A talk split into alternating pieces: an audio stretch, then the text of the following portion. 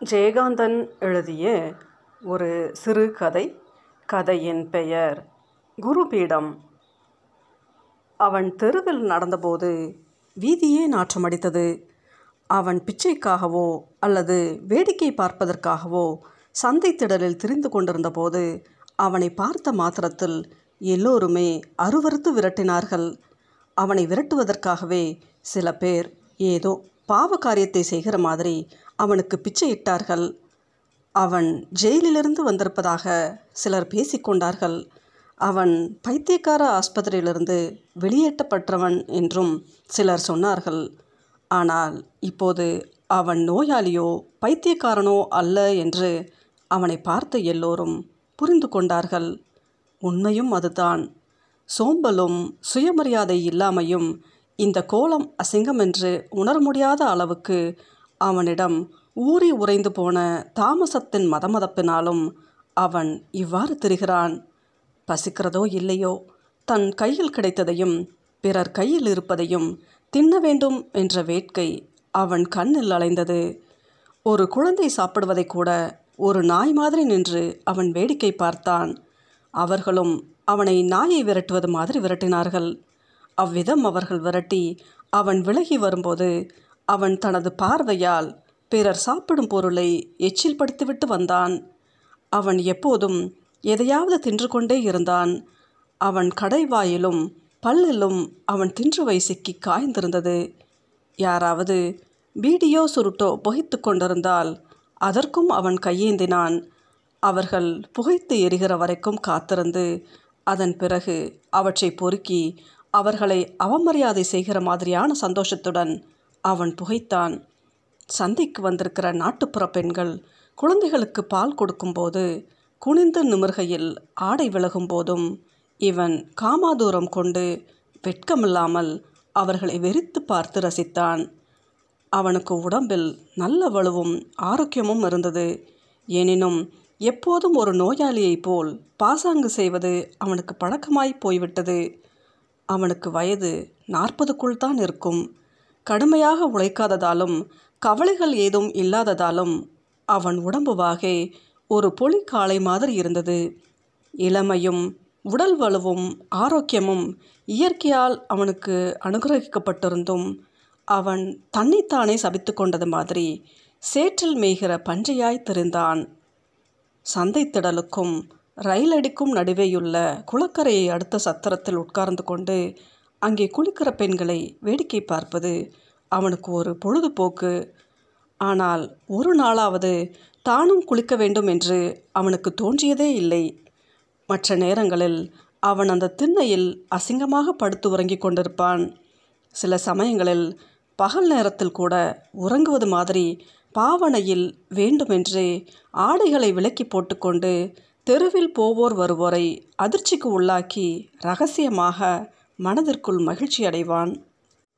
இரண்டு தினங்களுக்கு முன்பு லேசாக மழை பெய்து கொண்டிருந்த இரவில் ஒரு பிச்சைக்காரி இந்த சத்திரத்து திண்ணையில் வந்து படுக்க அவளுக்கு ஏதோ ஆசை காட்டி கடைசியில் அவளை வழிய சென்று சல்லாபித்தான்.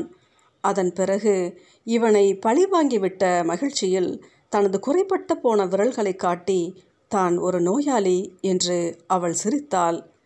அதற்காக அருவறுப்பு கொள்கிற உணர்ச்சி கூட இல்லாமல் அவன் மழுங்கி போயிருந்தான். எனவே இவள் இவனுக்கு பயந்து கொண்டு இரண்டு நாட்களாக இந்த பக்கமே திரும்பவில்லை. இவன் அவளை தேடிக்கொண்டு நேற்று இரவெல்லாம் சினிமா கொட்டகை அருகேயும் சந்தைப்பேட்டையிலும் ஊரின் தெருக்களிலும் கார்த்திகை மாதத்து நாய் மாதிரி அலைந்தான். மனித உருக்கொண்டு அவனிடம் உறைந்து போன தாமசத்தன்மையினால் சோம்பலை சுகமென்று சுமந்து கொள்கிற புத்தியின் மந்தத்தினால் அருவருக்குத்தக்க ஒரு புலை நாய் மாதிரி அவன் அங்கு அலைந்து கொண்டிருந்தான். வயிற்றுப்பசி உடற்பசி என்கிற விகாரங்களிலும் உபாதைகளிலும் சிக்குண்டு அலைகிற நேரம் தவிர பிற பொழுதுகளில் அந்த சத்திரத்து திண்ணையில் அவன் தூங்கிக் கொண்டே இருப்பான். காலை நேரம். விடியற்காலை நேரம் அல்ல சந்தைக்கு போகிற ஜனங்களும் ரயிலேறி பக்கத்து ஊரில் படிப்பதற்காக போகும் பள்ளிக்கூட சிறுவர்களும் நிறைந்து அந்த தெருவே சுறுசுறுப்பாக இயங்குகின்ற சுரீர் என்று வெயில் அடிக்கிற நேரத்தில் அழுக்கும் கந்தலுமான இடுப்பு வேட்டியை அவிழ்த்து தலையிலிருந்து கால் வரை போர்த்தி கொண்டு அந்த போர்வைக்குள் கருப்பிண்டம் மாதிரி முழங்கால்களை மடக்கி கொண்டு கைகள் இரண்டையும் காலிடையே இடுக்கியவாறு வாயிலிருந்து எச்சில் ஒழுக ஈ மொய்ப்பது கூட தெரியாமல் அவன் தூங்கிக் கொண்டிருந்தான். தெருவிலே ஏற்படுகிற சந்தடியும் இறைச்சலும் ஏதோ ஒரு சமயத்தில் அவன் தூக்கத்தை கலைத்தது. எனினும் அவன் விழித்து கொள்ள விரும்பாததனால் தூங்கிக் கொண்டிருந்தான். இதுதான் சோம்பல். உறக்கம் உடலுக்கு தேவை. ஆனால் இந்த தேவையற்ற நிர்பந்த தூக்கம்தான் சோம்பலாகும். இந்த மத மதப்பை சுகமென்று சகிக்கிற அறிவுதான் தாமசமாகும். விரைவாக ஏறி வந்த வெயில் அவன் மீது மெதுவாக ஊர்ந்தது. அவன் தெருவுக்கு முதுகை காட்டிக்கொண்டு சுவர் ஓரமாக படுத்திருந்தான். சத்திரத்து சுவரின் நிழல் கொஞ்சம் கொஞ்சமாக சுருங்க ஆரம்பித்தது. முதலில் வெயிலின் விளிம்பு அவனது விழாவுக்கும் தரைக்கும் இடையே மெல்ல மெல்ல புகுவதை அவனது மதர்த்த தேகம் ரொம்ப தாமதமாக உணர்ந்தது. வெயிலின் உரைப்பை உணரக்கூடிய உணர்ச்சி குறுகுறுப்பு மழுங்கி போனதால் ஒரு மலைப்பாம்பு மாதிரி அவன் அசிங்கமாக நெளிந்தான். அந்த வெப்பத்திலிருந்து அந்த வெயிலின் விளிம்பிலிருந்து ஒரு நூல் இழை விலகுவதற்கு எவ்வளவு குறைவான மெதுவான முயற்சி எடுத்துக்கொள்ளலாமோ அவ்வளவே அவன் நகர்ந்து படுத்தான். சற்று நேரத்தில் மறுபடியும் வெயில் அவனை கடித்தது. அவனது அசமந்தம் எரிச்சலாகி அவன் தூக்கம் கலைந்தான். ஆனாலும் அவன் எழுந்திருக்கவில்லை. இன்னும் கொஞ்சம் நகர்ந்து சுவரோடு ஒட்டிக்கொண்டான். எதிரே இருந்த டீக்கடையிலிருந்து டீ அடிக்கிற சத்தம் கேட்டது. அந்த சத்தத்தில் அவன் டீ குடிப்பது மாதிரி கற்பனை செய்து கொண்டான். மறுபடியும் வெயில் அவனை விடாமல் போய் கடித்தது. அதற்கு மேல் நகர முடியாமல் சுவர் தடுத்தது. ஒரு பக்கம் சுவரும் ஒரு பக்கம் வெயிலும் நெருக்க அவன் எரிச்சலோடு எழுந்து உட்கார்ந்தான். அவனுக்கு கண்கள் கூசின. ஒரு கண்ணை திறக்கவே முடியவில்லை. இமைகள் காய்ந்து ஒட்டி கொண்டிருந்தன. அவன் ஒரு கையால் கண்களை கசக்கிக் கொண்டே இன்னொரு கையால் தலைமாட்டில் சேகரித்து வைத்திருந்த துண்டு பீடிகளில் ஒன்றை எடுத்தான். பீடியை பற்ற வைத்து அவன் புகையை ஊதிய போது அவனது அரைக்கண் பார்வையில் மிக அருகாமையில் யாரோ நிற்கிற மாதிரி முகம் மட்டும் தெரிந்தது. புகையை விளக்கி கண்களை திறந்து பார்த்தான். எதிரே ஒருவன் கைகளை கூப்பி உடல் முழுவதும் குறுகி இவனை வணங்கி வழிபடுகிற மாதிரி நின்றிருந்தான். இவனுக்கு சந்தேகமாகி தனக்கு பின்னால் ஏதேனும் சாமி சிலையோ சித்திரமோ இந்த சுவரில் இருக்கிறதா? என்று திருப்பி பார்த்து நகர்ந்து உட்கார்ந்தான். இவனது இந்த செய்கையில் ஏதோ ஒரு அரிய பொருளை சங்கேதமாக புரிந்து கொண்டு வந்தவன் மெய்சிலிருத்து நெக்குறுகி நின்றான். இவன் எதற்கு தன்னை வந்து கும்பிட்டு கொண்டு நிற்கிறான்? பைத்தியமோ என்று நினைத்து உள் சிரிப்புடன் என்னையா இங்கே வந்து கும்பிடுற? இது கோயில் இல்லை சத்திரம். என்னை சாமியார் கேமியார் நினச்சிட்டியா? நான் பிச்சைக்காரன் என்றான் திண்ணையில் இருந்தவன். ஓ கோயில் என்று எதுவுமே இல்லை. எல்லாம் சத்திரங்களே. சாமியார்கள் என்று யாரும் இல்லை.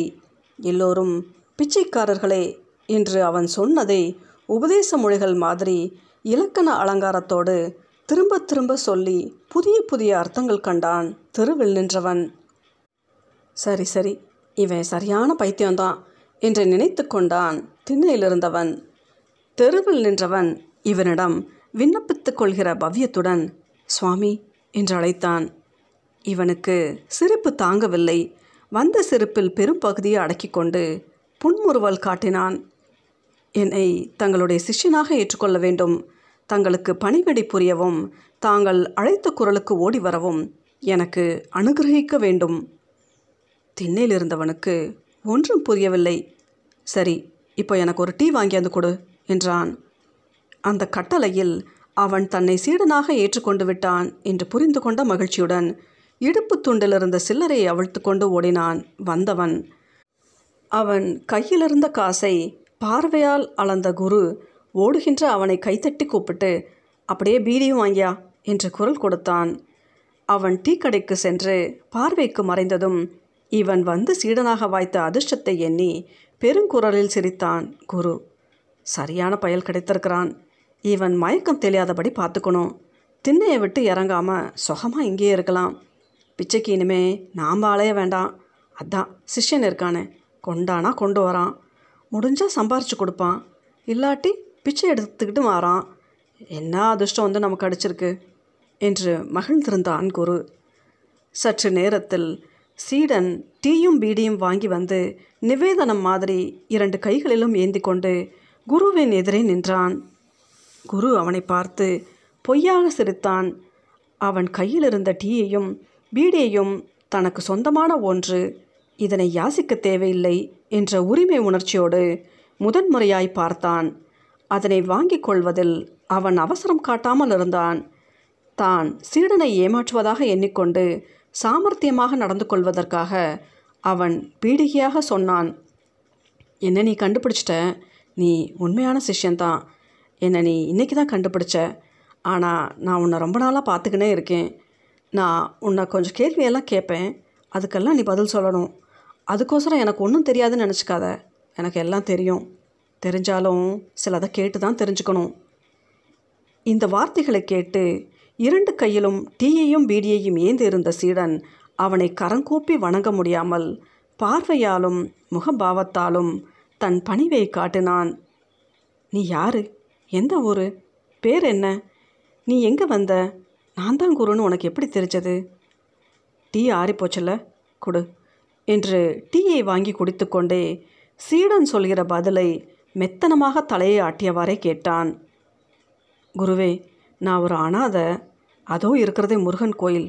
அங்கே ஒரு மடப்பள்ளி இருக்குது. அங்கே தண்ணி இறைச்சி கொண்டு வர வேலை. மடப்பள்ளியில் இருக்க ஐயர் மூணு வேளையும் சாப்பாடு போட்டு செலவுக்கு நாலனா தினம் கொடுக்குறாரு. எனக்கு வாழ்க்கையே வெறுத்து போச்சு. இந்த வாழ்க்கைக்கு அர்த்தமே இல்லைன்னு தெரிஞ்சும் உடம்பை சுமந்துக்கிட்டு தெரிகிற சுமையை தான் தாங்க முடியல. துன்பத்துக்கெல்லாம் பற்று தான் காரணம்னு எல்லோரும் சொல்கிறாங்க எனக்கு ஒருவித பற்றும் இல்லை. ஆனாலும் நான் துன்பப்படுறேன். என்ன வழியில் மீட்சின்னு எனக்கு தெரியல. நேற்று என் கனவுல நீங்கள் பிரசன்னமாகி இந்த சத்திரம் தான் குருபிடம். அங்கே வான்னு எனக்கு கட்டளையிட்டீங்க குருவே. நீங்கள் இதெல்லாம் கேட்குறதுனால சொல்கிறேன் தாங்கள் அறியாததா? விடியற் காலையிலேருந்து சன்னிதானத்தில் காத்துக்கிட்டே இருந்தேன்.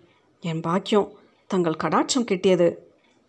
ம் என்று மீசையை நெருடிக்கொண்டே அவன் கூறுவதை கேட்ட குரு காலியான டம்ளரை அவனிடம் நீட்டினான்.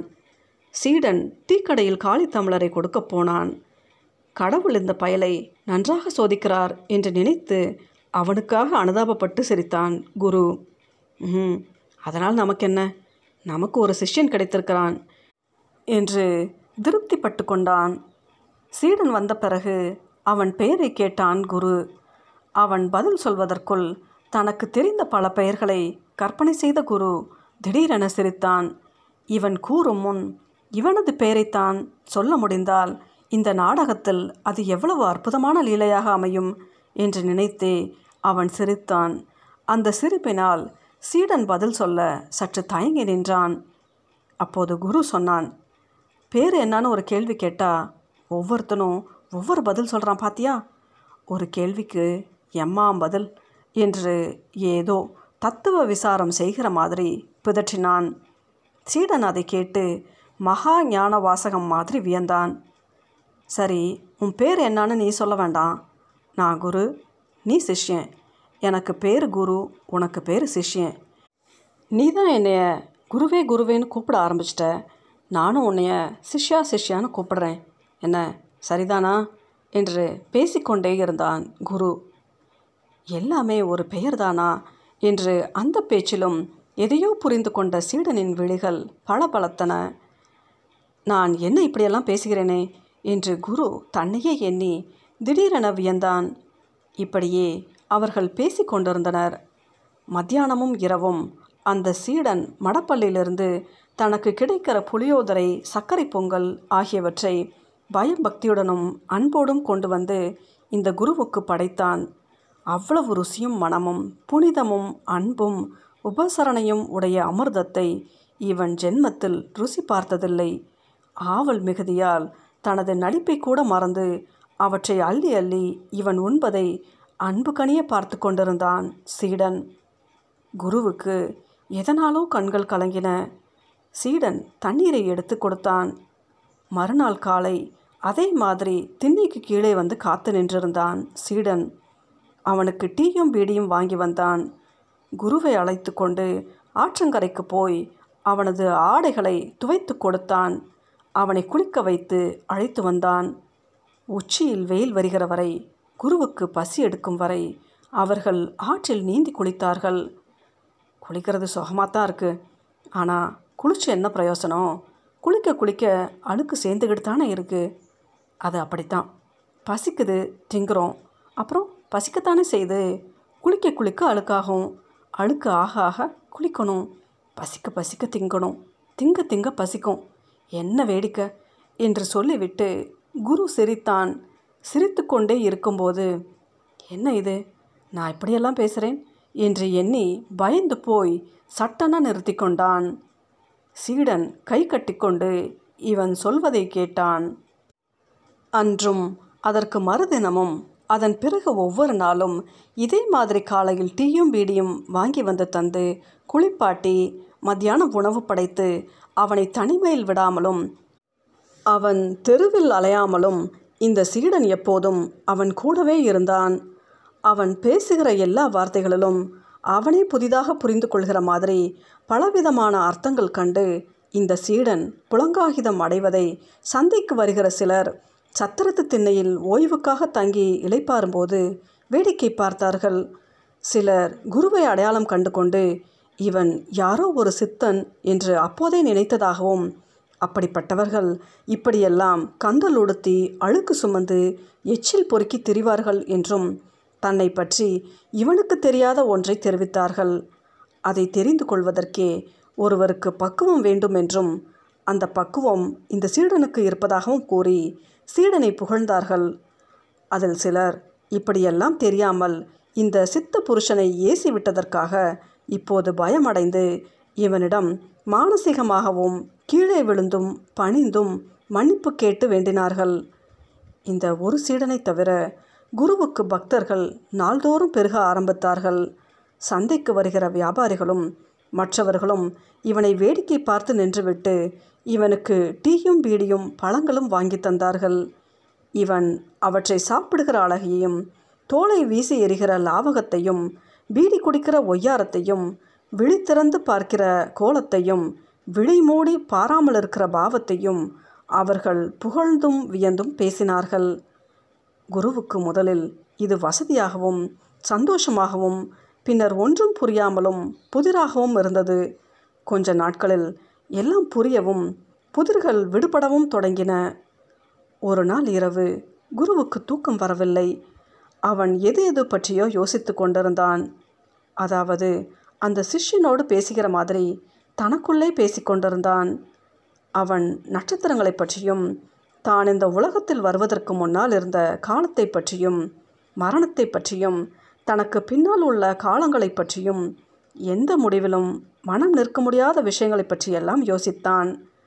அவன் தூங்காமலே கனவு காண்கிற மாதிரி ஏதோ ஒன்று கண்டான்.